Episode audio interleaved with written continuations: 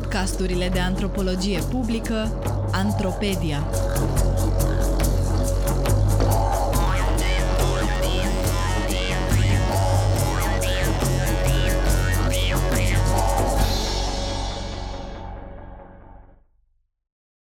Despre traducerea culturală. Un text scris de Giuseppe Tateo pentru sfertul academic, citit de actrița Katia Pascariu. Există o tendință generală la nivelul publicului să identifice antropologia cu o disciplină care explică comportamentele umane prin intermediul culturii. Dar asta înseamnă determinism cultural, nu antropologie. Un pas înainte ar fi să spunem că antropologii sunt experți ai conceptului de cultură și că știu când să subscrie un fapt social unor particularități culturale sau nu. Totuși, ideea de cultură în sine a fost aspru criticată în ultimele trei decenii, iar unul dintre cele mai proeminente curente de cercetare, perspectivismul, își propune să depășească dihotomia iluministă natură-cultură, făcând astfel inteligibile societățile în care o asemenea distincție nu există, pentru că natura și cultura sunt considerate amestecate, cum este cazul unor grupuri amerindiene, de pildă. Urmărind manifestările variate ale umanității, antropologia este o disciplină preocupată de a înțelege diferențele și de a le face inteligibile pentru ceilalți. Este știința care traduce alteritatea în similaritate și viceversa, iar discipolii săi sunt experți în alteritate. Este grăitor faptul că dacă ar fi să întrebi cinci antropologi diferiți care este definiția disciplinei lor, cel mai probabil vei primi cinci răspunsuri diferite. Definiția mea favorită este cea formulată de Clifford Geertz, care spune că antropologii sunt miniaturiști ai științelor sociale. Este adevărat, asta aduce cu sine un aer de meșteșugar artizan, care poate să pară romantic, dar în același timp sugerează înclinația către detalii, care la prima vedere poate părea irelevantă, și importanța angajării într-o cercetare de teren de lungă durată, din care deseori rezultă și angajarea într-un proces de scriere de lungă durată. Terenul etnografic, principalul dispozitiv metodologic al antropologilor, înseamnă să petreci cât mai mult timp cu un anumit grup de oameni. Interacțiunea prelungită implică nu doar a vorbi cu oamenii și a face interviuri, ci și a observa ce și cum fac în viața de zi cu zi și a participa activ alături de aceștia. O calitate importantă a muncii etnografice, absentă în cercetările cantitative, este abilitatea de a merge dincolo de strategiile discursive ale indivizilor și de a ne concentra nu doar pe ceea ce spun că fac oamenii, ci și pe ceea ce fac aceștia cu adevărat. Atenția antropologilor către practică înseamnă, la bază, a-i lua în serios pe informatori și a găsi un echilibru subtil între cuvintele și acțiunile lor. Aici are loc prima provocare a muncii etnografice, înțelegerea rațiunilor care stau în spatele unui fapt social, ceea ce înseamnă în același timp și înlăturarea interpretărilor esențialiste și a stereotipurilor. În cazul meu, această provocare a constat în explicarea construcției a peste 10.000 de lăcașe de cult în România, din care 30 de catedrale ortodoxe și faimoasa Catedrala a Mântuirii Neamului, pe parcursul a numai trei decenii. Dar odată ce terenul s-a terminat, cercetătorul sau cercetătoarea revine acasă și trebuie să creeze sens din tot materialul pe care l-a adunat. Note de teren scrise peste tot, uneori în limbi diferite, înregistrări cu interviuri, fotografii și uneori înregistrări video și audio, cărți, broșuri cu informații și documente și, nu în ultimul rând, propriul jurnal de teren. Atunci când toate aceste materiale diverse trebuie să fie transformate într-un text uniform, intervine o a doua provocare. Să facă inteligibile pentru publicul larg o serie de idei, practici, evenimente și procese istorice întâlnite într-un anumit loc și într-un anumit timp. Asta este ceea ce putem numi un atribut multidimensional al traducerii culturale. Este multidimensional pentru că nu există cultură uniformă și omogenă, ci un set de reprezentări care pot fi mai mult sau mai puțin împărtășite și răspândite într-un grup de oameni. Pericolul generat de neînțelegere și simplificare așteaptă mereu la cotitură, așa cum se întâmplă cu traducerea unei limbi, și depinde de sensibilitatea antropologului să minimizeze acest pericol. Și atunci când își face munca de teren, și atunci când diseminează rezultatele muncii sale. Dar sunt conștient că toate aceste cuvinte, fără o ilustrare, ar putea apărea foarte vagi. Astfel, am să fac apel la un exemplu care m-a fascinat întotdeauna. Este vorba despre comentariul unui coleg antropolog, să-i spunem T, despre terenul său într-o insulă din Oceanul Indian, pe care l-am auzit direct de la el cu ceva ani în urmă. Am stabilit o relație puternică într-un sat al regelui cu un bătrân nobil și demnitar, principalul meu interlocutor, care mi-a explicat organizarea și cosmologia acestei regalități. Într-o zi când l-am vizitat, mi-a spus cu oarecare solemnitate că trebuie să vorbim despre niște lucruri serioase. Era foarte îngrijorat cu privire la sănătatea mea. Trăiam în sat de câteva luni și nimeni nu mă văzuse cu o prietenă. Se temea că la vârsta mea să nu fac sex putea să-mi facă rău, riscam să mă îmbolnăvesc. M-a întrebat apoi dacă mi-e frică de femei sau dacă cumva nu-mi plac femeile localnice. Iar eu l-am asigurat și reasigurat de mai multe ori că nu era vorba despre niciuna dintre cele două variante. În aceeași zi, la căderea nopții, pe când mă aflam în pat, cineva a bătut la ușa colibei mele. Era strănepoata cea mare, în vârstă de 12 ani, nepoata nobilului meu interlocutor, considerată una dintre cele mai frumoase fete din sat. Am lăsat-o să intre. Părea intimidată. Nu putea să mă privească în ochi. După uzualele complimente și cuvinte de introducere, i-am spus că sunt foarte onorat de vizita ei, că este o tânără foarte frumoasă și atractivă, dar că sunt deja căsătorit. Mințeam. Și că acolo unde trăiesc eu există un tabu ancestral în familia mea care le interzice bărbaților căsătoriți să aibă relații cu alte femei în afara căsătoriei, riscând, dacă încalcă regula, să-și piardă fertilitatea. Această anecdotă relevă două chestiuni importante. În primul rând, ilustrează perfect un principiu eminamente antropologic. Interacțiunea cu celălalt nu e bazată numai pe stăpânirea limbii locale, ci și pe folosirea limbajului cel mai potrivit în funcție de context. Un atribut crucial al practicii antropologice este capacitatea de a lăsa deoparte anumite valori cu care suntem obișnuiți, gândind prin intermediul altora noi, pentru a depăși diferențele culturale.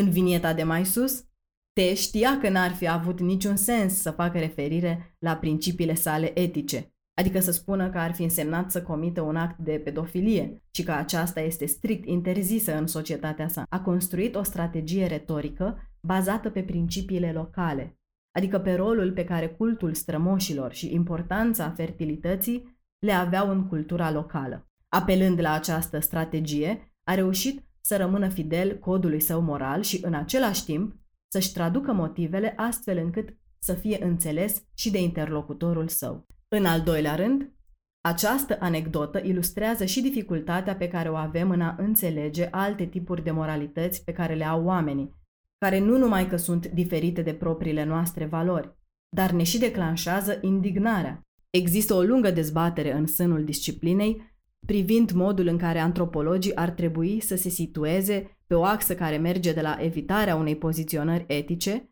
care ar afecta demersul științific, până la îmbrățișarea unui activism militant. Deja din anul 1955, Claude Levi-Strauss denunțase în lucrarea sa consacrată Tropice Triste înclinația etnologilor de a confunda, în numele respectului pentru culturile locale, o înțelegere relativistă a diferenței culturale cu tendințele conservative periculoase. Levi Strauss spune Acasă, antropologul poate fi un subversiv natural, un oponent convins al folosirii tradiționalului, dar imediat ce are în prim plan o societate diferită de a sa, devine plin de respect față de cele mai conservatoare practici. Câteva decenii mai târziu, o cercetătoare faimoasă, Nancy Shepard Hughes, aduce din nou în atenție importanța luării unei poziții publice de către antropologi împotriva inegalităților pe care le întâlnesc pe teren. În prezent, studenții de la antropologie sunt mult mai conștienți de trecutul colonialist ambigu al disciplinei și de faptul că din poziția lor de experți regionali se presupune că nu trebuie să urmărească doar scopuri academice, ci și scopuri relevante social, deseori lucrând alături de alte discipline.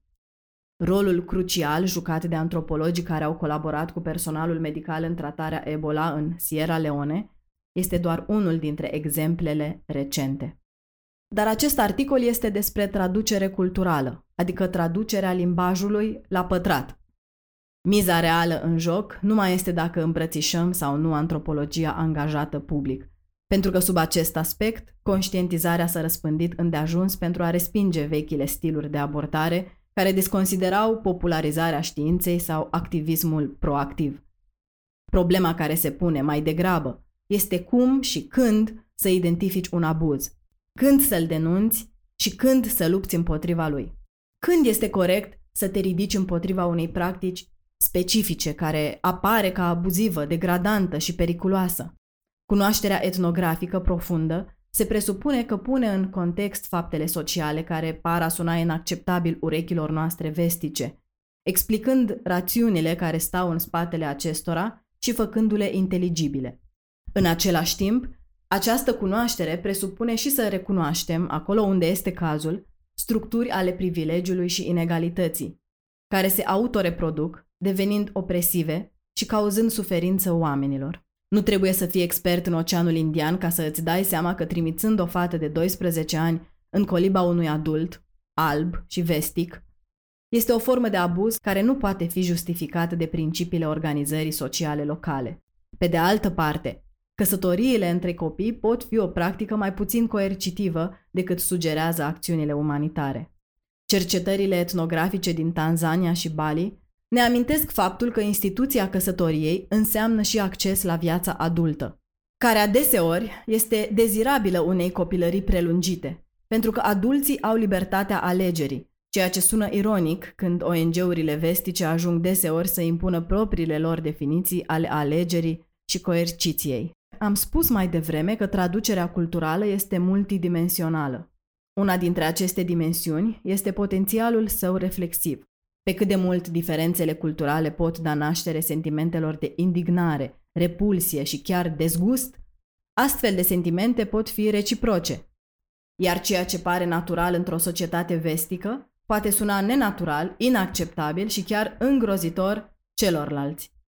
Un medic care a devenit un antropolog de succes, Michael Tossig, este faimos pentru că s-a uitat la reprezentările schimbului capitalist pentru țăranii proletarizați din Columbia și Bolivia și a văzut că practici care pentru cei mai mulți dintre noi din societăți bazate pe schimbul de mărfuri au devenit acceptate ca naturale prin modul de funcționare al economiei, pentru ei reprezentau practici total nenaturale, ba chiar malefice. Ceea ce antropologii fac, în definitiv, este să adreseze un concept specific, sau o practică care a câștigat statutul unei formațiuni naturale și să îl readucă la ceea ce este în realitate. Un fapt mutabil, istoric și social informat. Ca străin care a rătăcit prin întreaga Românie în ultimii 13 ani, un aspect pe care l-am găsit cel puțin bizar și pe care mulți dintre interlocutorii mei l-au acceptat ca natural și viceversa, dar nu avem timp să-l discutăm aici, a fost prezența simbolisticii naționale în bisericile ortodoxe. Tricolorul era peste tot. La intrarea în biserici, în motivele tradiționale de pe straiele pe care le purtau unii preoți și chiar proiectat pe zidurile noii catedrale a Mântuirii Neamului. Acest complex religios impunător este unul eminamente naționalist.